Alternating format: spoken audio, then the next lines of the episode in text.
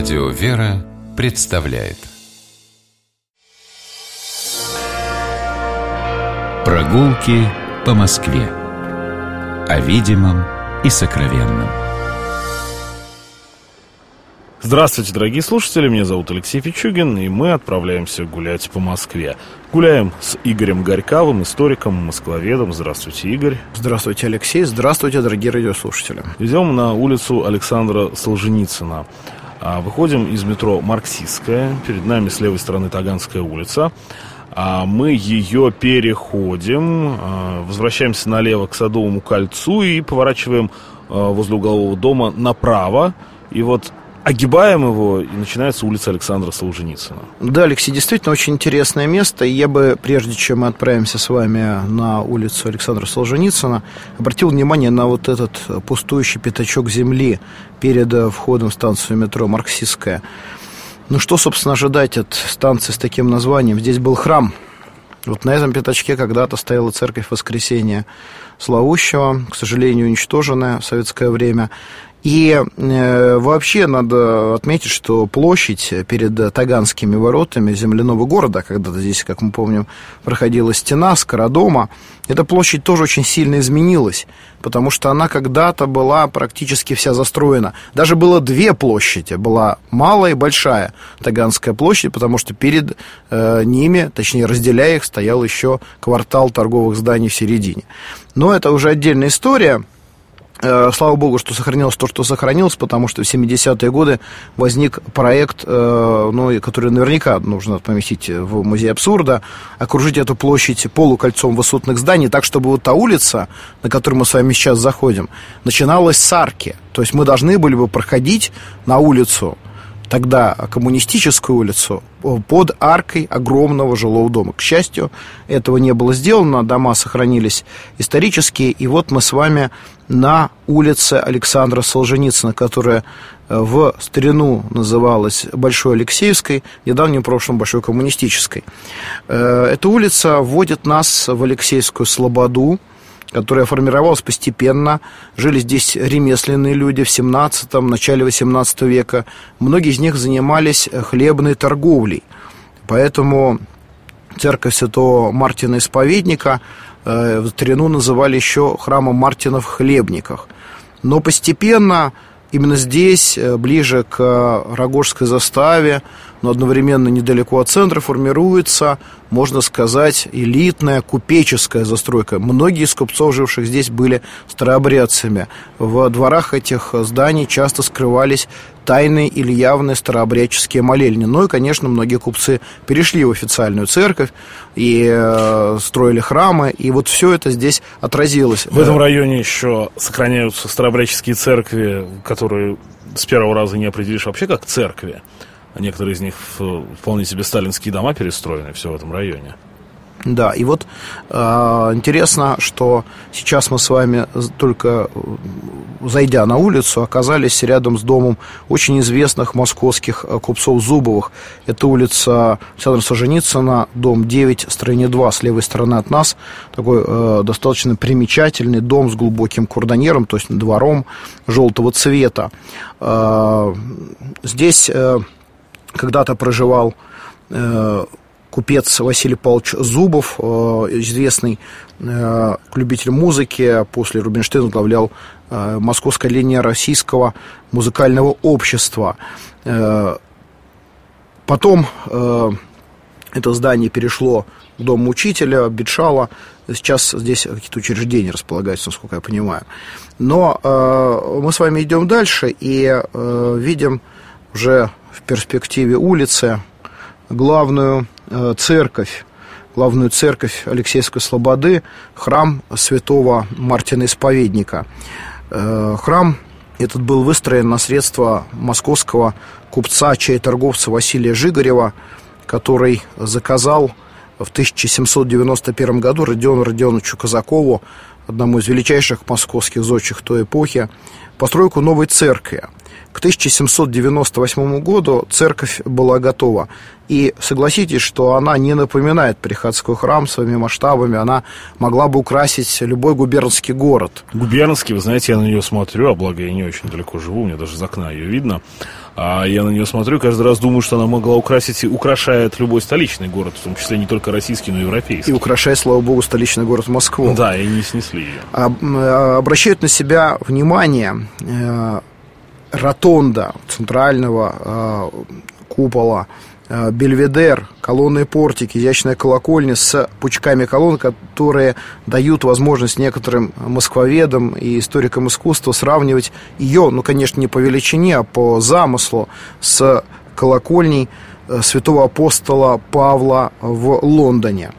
Храм внутри сохранил уникальную роспись итальянского художника Антонио Клаудо, который расписал церковь в своеобразном стиле э, в 1800-1801 годах. Э, его самые главные работы хорошо видны в центральной части храма, и это не привычные нам росписи, а это, можно сказать, целые полотна.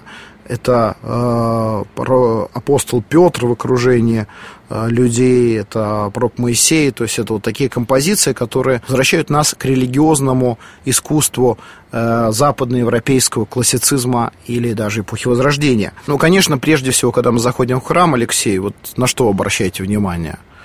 Э, в зависимости от храма. Здесь, Если есть, здесь что, на ну, что здесь вы Вы хотите сказать про царские врата? Ну, конечно, они обращают на себя, на мой, на мой взгляд, внимание любого человека, потому что Э, это большая редкость. Есть подобные царские врата в Москве, но все-таки вот такой э, триумфальный ампир э, встречается нам нечасто. Огромный по высоте, э, невероятный по качеству исполнения, э, созданный, судя по всему, французскими мастерами эти э, царские врата, они хранились долгое время в запасниках музея архитектуры, даже когда храм они был закрыт. Род, они родные из этого храма. Они родные из этого сняли, храма, потом их вернули, разобрали, когда, когда в советское время храм был закрыт, когда его отдали конторе «Восток кино», их унесли в запасники музея архитектуры и хранились в Донском монастыре в разобранном виде. И это, конечно, чудо, что в 90-е годы их удалось вновь собрать. Причем, видимо, сделать их такими, какими они были до закрытия храма. И, конечно, они очень под стать архитектурному облику храма Мартина Исповедника. Здесь э, сложился удивительный ансамбль. Архитектура, с одной стороны, с другой стороны, живопись. Э, ну, все-таки, наверное, живопись, потому что иконопись э, – это икона, но у нас она в нашей русской традиции выглядит несколько иначе. И, конечно, вот эта алтарная преграда в форме триумфальной арки делают храм Мартина Исповедника уникальным памятником церковного искусства. И э, здесь еще есть свои чтимые святыни. Вот с левой стороны от нас предел грузинской иконы Божьей Матери. Сюда перенесена чудотворная, чтимая москвичами икона грузинской Божьей Матери э, из разоренного и уничтоженного храма э, Покрова.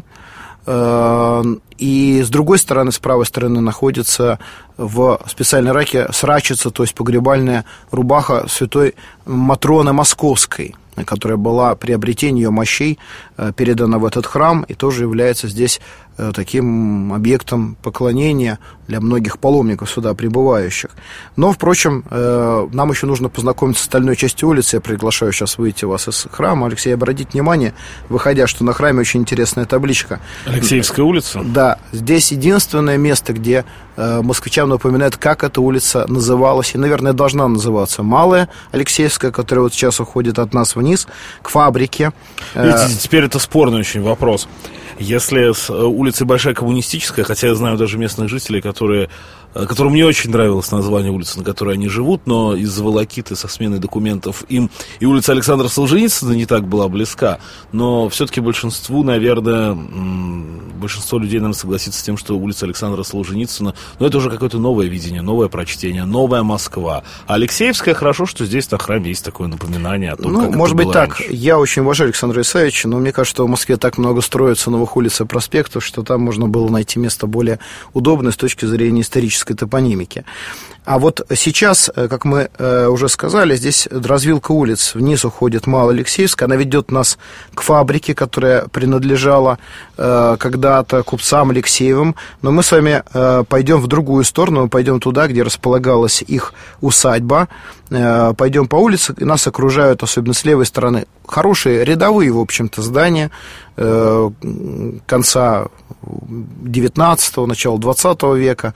Но здесь, э, в конце улицы, прячутся две интересные усадьбы, на которые я хотел бы обратить ваше внимание. Вот э, сейчас мы прошли немножко дальше, и с левой стороны от нас дом номер 27. Если внимательно посмотреть, то э, внутри него прячется усадьба.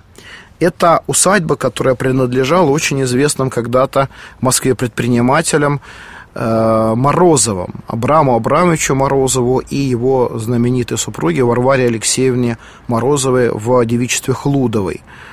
Этот дом э, хранит память э, и о других московских купцах, об Алексеевых, которые связаны с этой улицей, казалось бы, даже своей фамилией. Но здесь мы имеем э, дело с историческим совпадением. Дело в том, что основатель этого когда-то очень известного московского купеческого рода, Алексей Петрович, э, прибыл в Москву в 1746 году, а до этого он был крестьянином села Добродеев Ярославской губернии. И вот, э, записавшись в московское купечество, он получил фамилию Алексеев. И не сразу, а только лишь в начале XIX века смог позволить себе э, купить дом вот здесь, на Алексеевской улице. Надо сказать, что э, его дом, это следующий, 29-й дом, особняк, который очень хорошо сохранился, и окружен тоже таким красивым курданьером, то есть глубоким двором. Да, да, да, все, что вот. пояснили. Э, и вот э, Алексеевы, которые начали когда-то с того, что торговали в сладках в Москве разным товаром, после 1812 года уже входят в уже определенные какие-то круги московского купечества, а вскоре начинают здесь, в Алексейской Слободе, заниматься золотоконетельным производством. Как раз вот рядом на параллельно идущей улице Малой Алексеевской находится фабрика, которая была выстроена к 1912 году в новом виде. То есть они изготовляли нитку для золотого шитья, для украшений, позументов и так далее. Ну, нам-то, Алексеев, в первую очередь знакомы, э, вернее, знаком один Э, наверное, самый известный представитель этой фамилии это Константин Сергеевич Станиславский, который да, но, урожденный Алексей. Да, безусловно, он тоже появился вот на свет в этом доме, и э, не случайно улица рядом идущая носит его имя. Но я бы хотел напомнить москвичам имя другого Алексеева, Николая Александровича Алексеев, Э, в течение многих лет э, председатель Московской городской думы, человек, при котором Москва преобразилась. Вот что писал один из современников. Возник бульваров новый ряд, водопровод, пассажи высится красиво, главу подъяла дума горделиво и залил улицы асфальт. Это не преувеличение. Э, Алексеев построил 10 больниц, 30 училищ. Он изменил облик нашего города как городской глава, изменил саму основу городской экономики.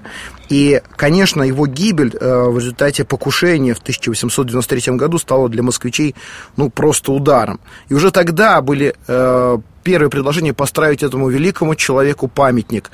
Сейчас, э, в 2008 году, вроде бы уже было решено поставить памятник ему в начале этой улицы на бульваре, но почему-то снова не получилось.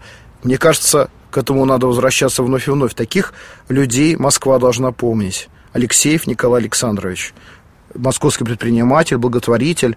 Э, ему, собственно, мы обязаны появлением знаменитой Алексеевской больницы для душевнобольных и много еще связано с этим добрым именем. Ну что ж, спасибо, Игорь. С Игорем Горьковым, историком москвоведом, посмотрели мы улицу Александра Солженицына. Я Алексей Пичугин. Гуляйте по Москве, любите наш город, любуйтесь им, будьте здоровы. Всего доброго. Прогулки по Москве. О видимом и сокровенным.